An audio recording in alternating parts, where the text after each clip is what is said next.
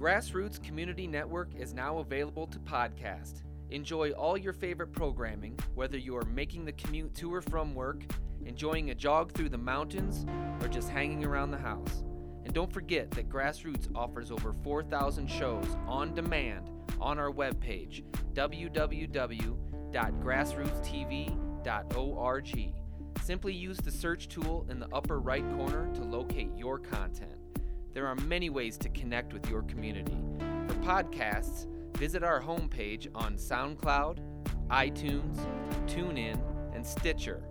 All direct links, including a direct link to subscribe to our RSS feed, can be found under the search bar on our homepage.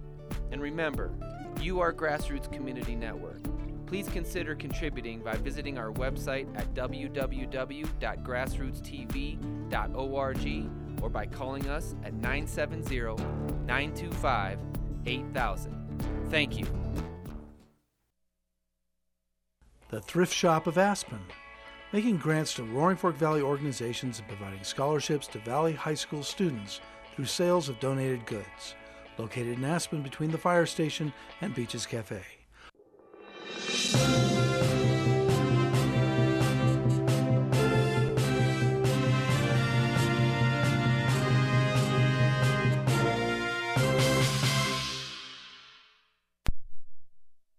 Welcome to another episode of Law and Politics in Aspen. Usually the show's focuses on local issues, but on a personal note, one of my greatest passions, one of my great loves is foreign policy. And we're just absolutely so lucky to have two distinguished guests here are coming in on the Institute, but they're willing to take some uh, time from their very busy lives to join us. Dr. Hutchings and Dr. Suri to uh, have a conversation about foreign policy. Thank you both for coming on. Thank you. Our it's pleasure. my pleasure. So speaking uh, before we got on camera, for both of you, your, arguably your greatest expertise is Europe. So that's where I'd like to begin, and that's where I'd like to focus.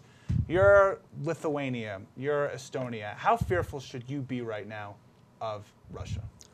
I think they have good reason to be fearful, uh, and I think that's why they're looking so much, the United States and NATO, for reassurance. And I think uh, you know it's up to NATO and the United States to provide reassurance.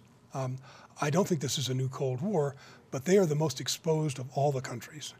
Right, I think they should be concerned about all kinds of internal pressure that they're getting, which is to say, not necessarily Russian forces coming over their territory, but cyber attacks, uh, economic sanctions, all sorts of nefarious activities that Putin is using and will use to try to pressure their decision making.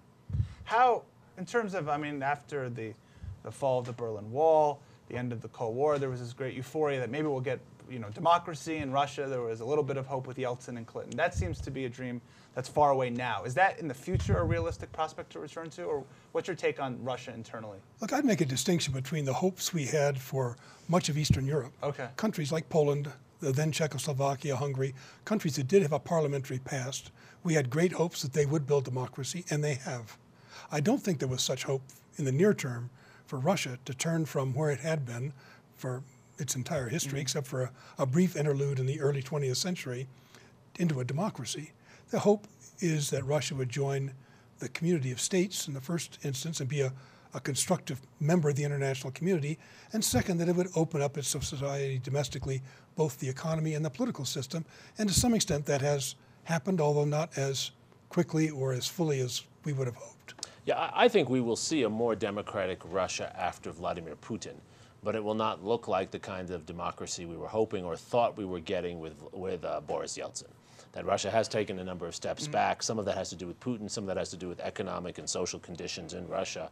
But what we're in now is we're in this, this space uh, where we have a dictator who's, in a sense, allowing or not allowing democratic change to occur. So I think we will see more democratic advancement after Putin. So last summer we had PBS's uh, Frontline special, Putin's Way. There was a scholar, I think, out of uh, some university in Ohio, Putin's kleptocracy. I mean, coming out of the United States, Yeah. whether it's academics or government itself, or sometimes a combination of the two, is a real kind of anti-Russian message. Within the context of Syria and nuclear weapons, do you think this is smart? Well, but I would just step in on that if I could. I don't think it's an anti-Russia message. So, for instance, Karen Dawisha, who wrote the book Yeah. Putin's Kleptocracy, she's a scholar of Russia, a lover of Russia.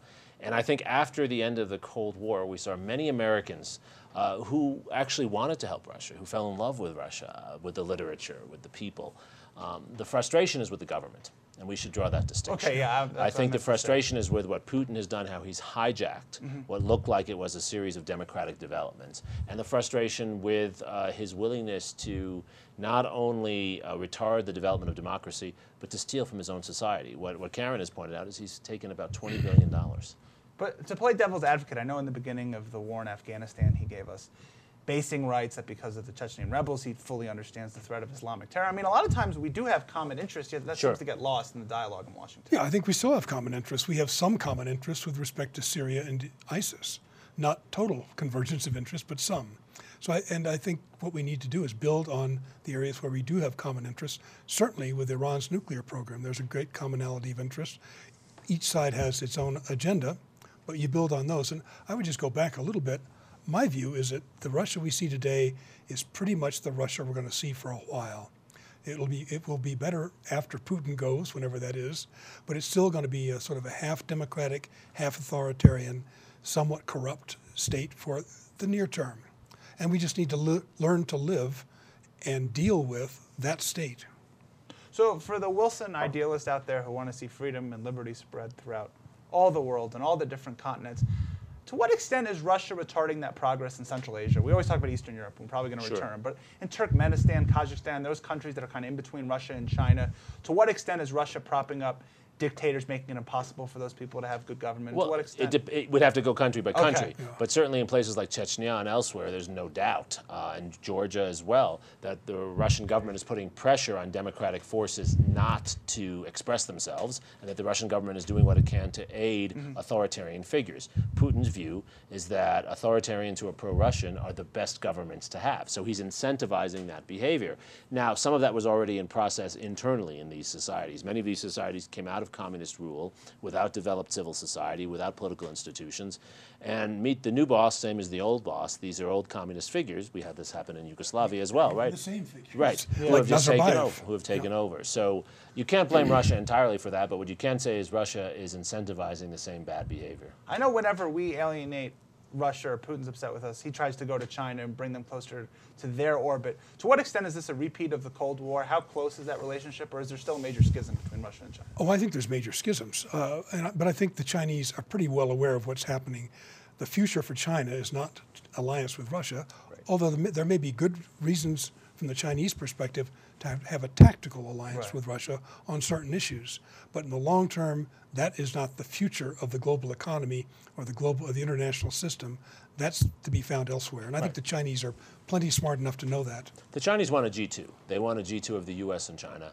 Russia is not uh, an economy on the same scale. It's not a political power on the same scale. It's a military power, that's all. It is a country that, in some ways, is a third world country with first world weapons. And the Chinese recognize that.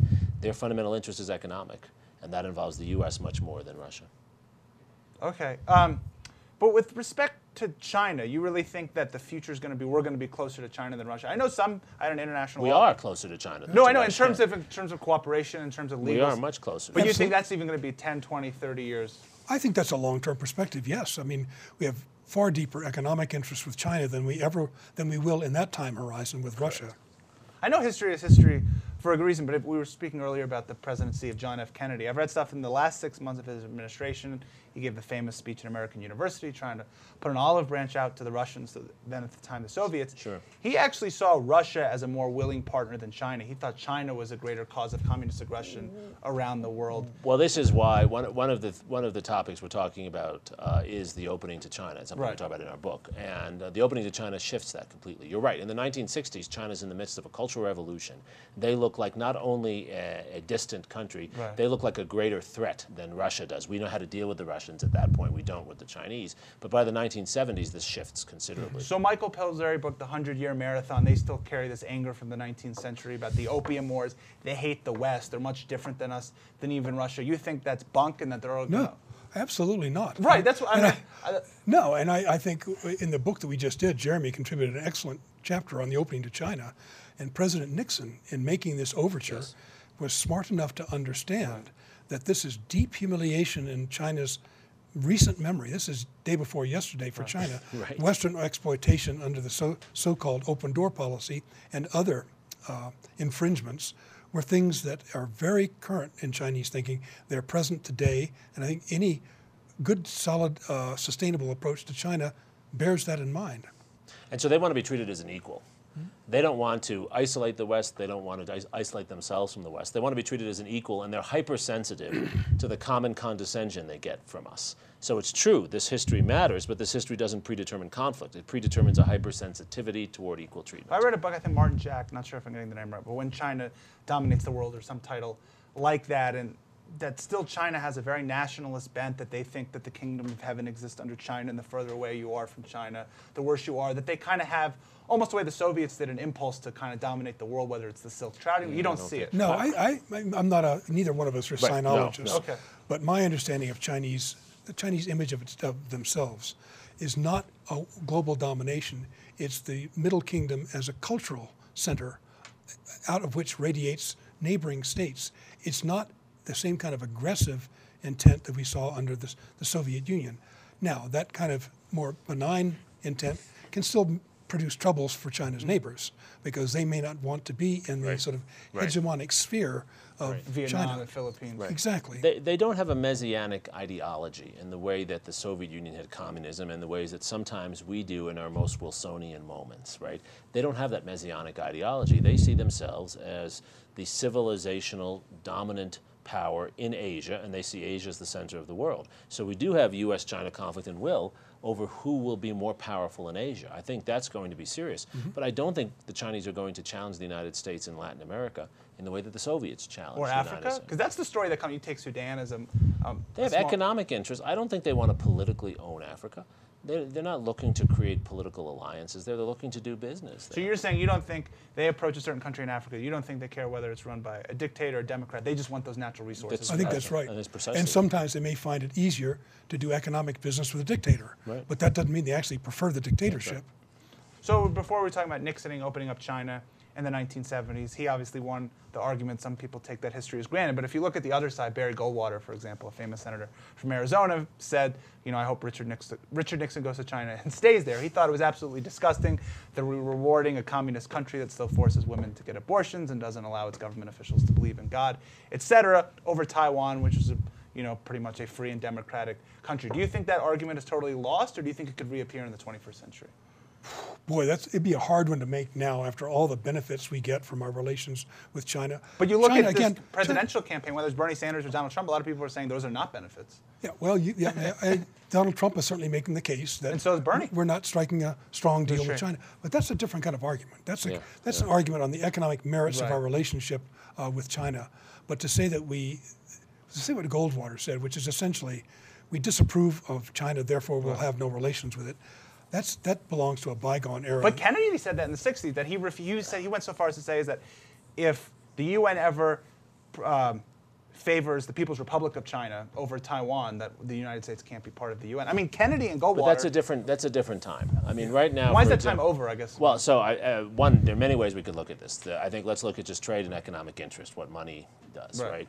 All of our major partners in Asia trade with China more than with us. Austra- I know Australia so, is the number one. so, so how could we do this? So what would we? I mean, how would we tell the Japanese, the Australians, the Indonesians, the Vietnamese, and others to have no relations with China? No, we I mean, can't go back to that world. right.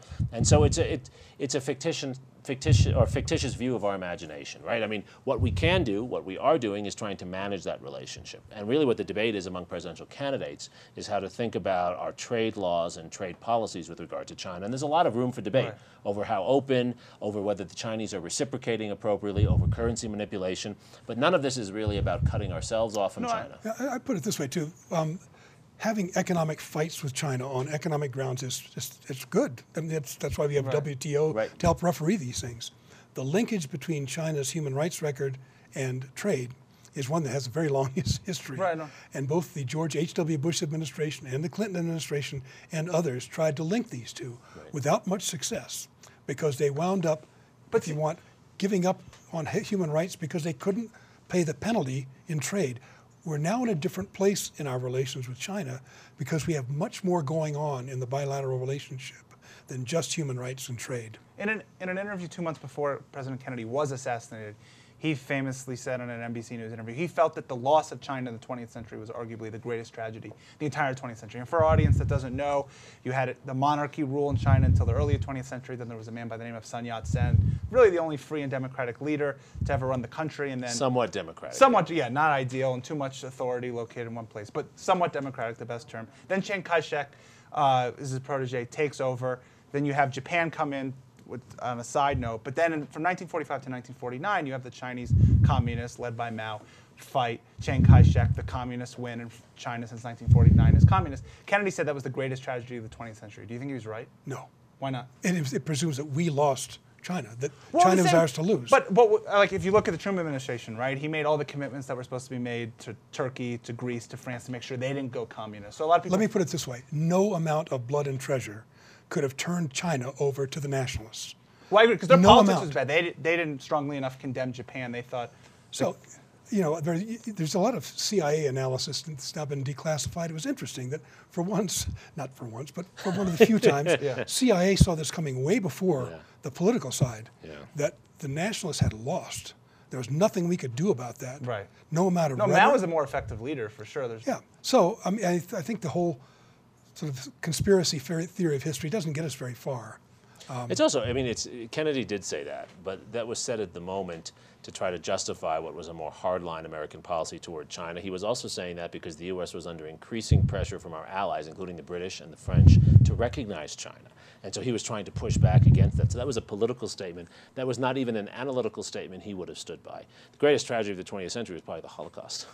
Right. Um, so you- first of all, China sh- doesn't doesn't go up at that level, and secondly, what the communists did was horrible in China, but it wasn't a lot worse than what the nationalists were doing there. Right. So it's not as if the communists hijacked a well-functioning democratic society. They didn't.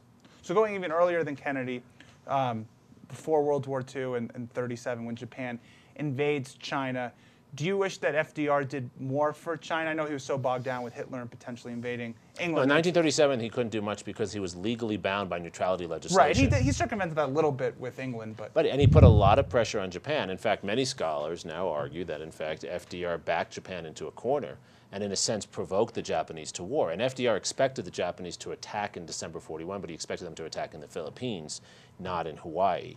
Um, but FDR did put a lot of pressure on the Japanese, but there wasn't much more the United States could do. We didn't have the force capability, and the president was legally bound by congressional legislation to remain No, neutral. Uh, and, and we did remain neutral we in didn't Spain. have, I mean, that we was didn't have domestic support for that kind of foreign No. policy activism. But it's, see, it's, it's interesting. I mean, I studied the third Taiwan Strait crisis in the mid 90s, and in my experience, my judgment, Bill Clinton basically wanted to do whatever the People's Republic of China wanted. But it was the Congress that tried to negate Bill Clinton's will and say, listen, we support free, democratic, to a certain extent, Christian countries over the atheist communists. And they had the leader of Taiwan come at the, the request of the Congress. And if you go back even to the 1850s, when there was this Christian leader that was trying to wipe down uh, the monarchy at the time, in the 1850s, both the U.S. public and the British public, uh, in this book called The Autumnly Kingdom in the Heaven. I don't know if you've read it. Yeah, that, that both the U.S. and Britain, there was this kind of Judeo-Christian want to like spread the cross, so to speak, in China. So I wouldn't say Yeah, but there's not. the, the missionary, uh, uh, the Taiping Rebellion is one Right. example of this. The, the missionary influence has led Americans and, and other missionaries from Europe to look to China, not Taiwan,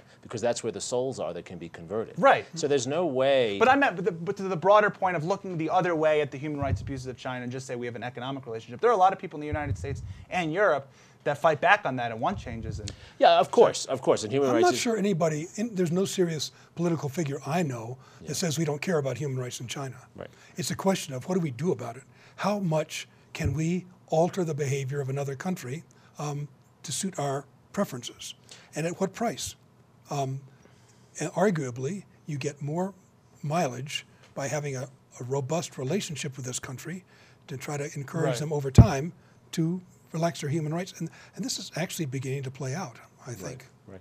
And the, the American policy has always been to balance both, right? So we have much more economic interest with China, and we work more closely with the Chinese on many issues, but we do actually protect the Taiwanese. Taiwan is independent, remains independent because uh, of our Navy. That's right there to protect them. And that's not going to change anytime soon. And I think one thing to worry about a little bit is, you know, this, the support for Taiwan has been steady through Republican and Democratic administrations, and Obama as much as George W. Absolutely. Bush. The problem is technologically, because China is advancing so rapidly, their military capacity is advancing, and every time their military capacity increases across the Taiwan Straits, we, because of our defense treaty with Taiwan, need to prepare ourselves Right. for the defense of Taiwan, even though we hope this will never happen, and the two sides get closer to a, an inadvertent conflict. So I watched a special with uh, several CIA agents on, and they were likening our relationship to Taiwan to our relationship with Israel in the Middle East. That Israel is this free and democratic country, and they're surrounded by this large undemocratic enemy, and we have to do whatever it takes to protect Israel. And the same logic applies to Taiwan. They're surrounded by this large undemocratic enemy, and we have to stick with our free and democratic friends. Do you think that parallel holds up? Yeah, there's a little bit to it, but we have very robust relations with lots of Israel's Right, and Saudi neighbors. Arabia, and right. And we have lots of robust relations with Taiwan's Right. neighbors, including above all mainland China. Right. So Yeah, I, I think it's a terrible analogy. I don't think I don't think Taiwan looks like Israel in any way. Uh, first of all, Taiwan is in, in a in a region that has many other democracies that are close friends. In fact, closer friends of ours. Is right? it true? One Japan, South Korea. In this piece, they said that Taiwan was by far the strongest democracy out of South Korea and Japan. Accurate or not accurate? I don't think that's accurate at all. I don't know. I'm asking. I, I think uh, I think Japan uh, is one of the strongest democracies in the world. They have their own issues. They have problems of corruption. They have But you can't economic criticize the king, right? I mean, someone was saying The that you emperor. still the emperor. I Yeah, okay, you can't criticize the emperor, but if That's you, not very but if- democratic. well, but if you look at how the uh, how leaders are chosen, if you look at how the society is run, and if you look at the ways in which resources are invested in the education and the social welfare of citizens, it's a very democratic society. There's a great deal of participation and a great deal of consent between citizen and government. Same thing in South Korea. Uh, there are many democratic regimes in Asia. It's very different from the Middle East. The other point is that China is not um, Iraq or Afghanistan or Saudi Arabia. This is a modernizing society with many problems, with many non-democratic elements, but it's also a reforming society as well. Both things are happening at the same time. so you talked before. What what are a couple of concrete things that you can point to skeptics out there saying, listen, China is moving in the direction of democracy, not just economic liberalization, but political rights, the right to so, free speech. Yeah, free so there's press. far more social mobility in China than there's been before. There's still a lot of people stuck in rural environments, but there's far more social mobility. With social, you mean the, the ability to climb up the economic ladder. and, and to move from rural to urban, to decide where you want to live. How about right? women having autonomy over their own bodies and not being forced to have an abortion? Well, so they've they've now uh, eliminated they've eliminated the, the one child policy, right? two so kids. They, yeah, so they moved back on that policy. you still can't have the third kid. Right. No. So this is not you, Right. you. This is not to say they have reached Right. anything that we would call democracy yet.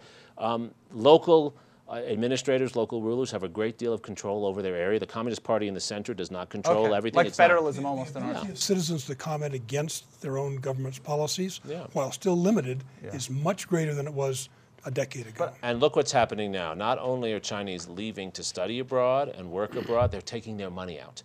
Uh, what, the, the classic definition of a dictatorial regime is it's a regime that doesn't let you take your money out. They are letting wealthy Chinese take their money out and put it into the U.S. I remember when you had the 2008 Olympics in Beijing, people were literally arrested for trying to bring Bibles in. And Yeah, but let me, let me just back up a little bit. I think if we conducted a foreign policy that would do business only with countries we totally approve of, we'd be down to three or four I know I partners. agree with that. I mean, I- And those partners wouldn't do business with us because of the death penalty. That's exactly right. You know, No, I so understand we that. live in a complicated world. I don't think anybody, certainly not the two of us, is making an apology for China's human rights record. What we are saying is this is a big, important country with which we have a lot going on, and which can be a force for constructive relations in their part of the world and globally.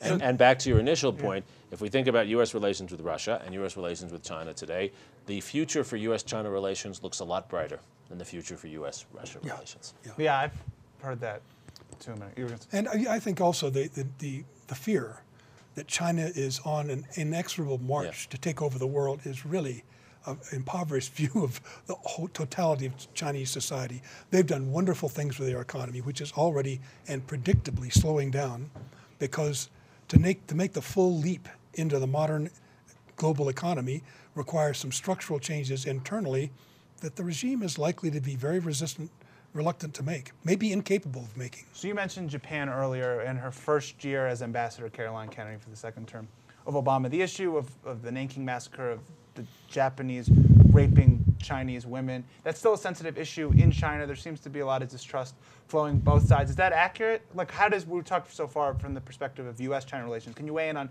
Japan, China, Yeah. South Korea, so, China? so the Chinese not only have a historical grievance against the United States and Britain and other Western powers, they have a very strong historical grievance against Japan. And the Japanese have not been good on this, right? So even democratic societies sometimes don't act in appropriate ways. Uh, Japan continues to diminish the enormity of that tragedy. Uh, when I've been in Japan, many times you'll hear Japanese government officials and academics deny that it even was on the scale that we know it was. So, so there is an, an, an offense there. The reason the Japanese aren't so open about this is the Japanese as a society are still a society that sees themselves as superior to the Chinese and the Koreans and others. They're a very insular society. That's how they've preserved their culture. So you have this, this conflict there, and in fact, the relations between Japan and China are far worse than the relations between the U.S. and China. And you can throw into the mix the relations between Japan and South Korea Yeah. are just as poisonous. because yes, and I think this gets, doesn't gets to they the, were a colony of Japan Yeah. until the 1940s. and they've From got lots of oh unresolved issues. And, and I think at this point, the way to think about the United States' role is that to be a counterbalance to these Right. national rivalries in East Asia is in our interest, China's interest, Japan's interest, and South Korea's interest. This is where we actually play a critical This is one role. thing they all agree on. The one thing they really agree on is that they like the United States in the region as a buffer between the three of I- them. what's break down China and Vietnam's relationship?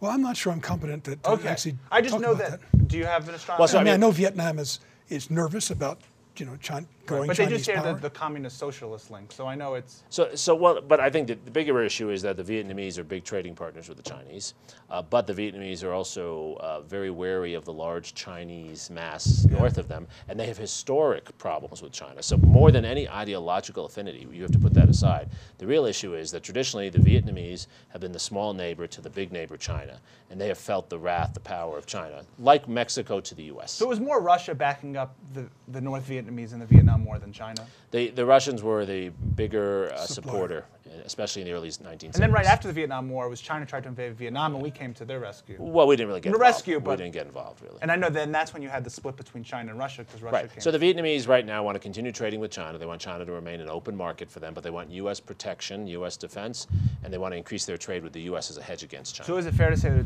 relations are chillier between the Philippines and China than Vietnam and China? No, I think they're pretty bad between Vietnam and China too, because Okay. of the, the disputes over the South China Sea. And is this just going to be like endless turmoil? That's a You think- historical dispute they've had. I don't see it going away. And again, it gives the United States the role of playing arbiter and mediator between them, and th- that's not a bad thing to do. How about China, Pakistan? I know China helped Pakistan gain a nuclear weapon. Sometimes they seem to be allies, but then again, you have Islamic terror bleed into China, so there's that distrust. How do you weigh in on China, Pakistan? Uh, well, Because China and Pakistan were allied against India. Yeah, so you- right. That's the bigger issue, I think, is that for both China and for Pakistan, their relationship is a way of trying to contain Indian power.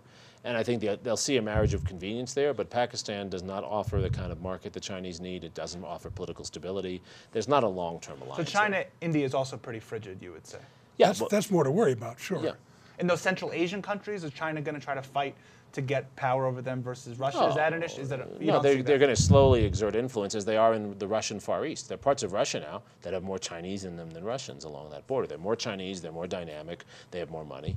Uh, but the Chinese don't have a desire to territorially rule, rule Central Asia. That's not going to How about the. Silk Route where everyone has to use their currency? That's what people talk about. Yeah, but they have to freely float their currency first, which they haven't done. So I, I think I that's mean, I all think that overstated. of all the things the United States might have to worry about, China and Central Asia is not on the short It'd be list. Russia. What's the? Oh, we got 30 seconds. But it'd be Russia. What's the? What are the top issues? Islamic terror. I, one that you haven't mentioned is the European Union. yeah. If Europe begins to go in a reverse direction, Yeah. we've lost People one of the great historic achievements of the second half of the 20th century. And there's not a whole lot we can do about it, but e- except to do what we can to, to avert that. And last, I hate it. This is so superficial because we just have a little bit of time. Germany. You feel like they're moving in the right direction, or countries like Greece have legitimate grievances that they're trying to become an economic hegemonic power? In the Well, I think it's not an either or situation, right? Germany uh, is a remarkably productive and successful economy, and they still are an anchor for Europe. But they do have to recognize that their success has been built on the backs of the South Yeah. European economies. It's another argument for the U- U.S. role. Yep. His- Henry Kissinger famously said, Germany is too small for the world, too big for Europe. We need to be there to balance German uh, Well, on that note, might. Dr. Hutchings, Dr. Suri, uh, we could speak for hours on this. You guys are beyond smart, beyond brilliant. I'm sure your students uh, really appreciate having you at UT. And thank you so much for, I know you guys are really busy, so I really appreciate Our it. pleasure. Thank Our you. pleasure. This is another episode of Law and Politics in Aspen. Love the chance that we got to mix it up with international issues. Thank you so much for watching, and so long. The Thrift Shop of Aspen, making grants to Roaring Fork Valley organizations and providing scholarships to Valley High School students through sales of donated goods. Located in Aspen between the fire station and Beaches Cafe.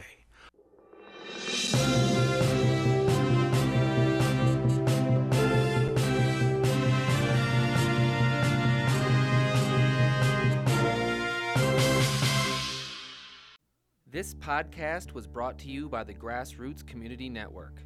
Check out more of your favorite programs, browse our video on demand, and subscribe to our social media channels at www.grassrootstv.org.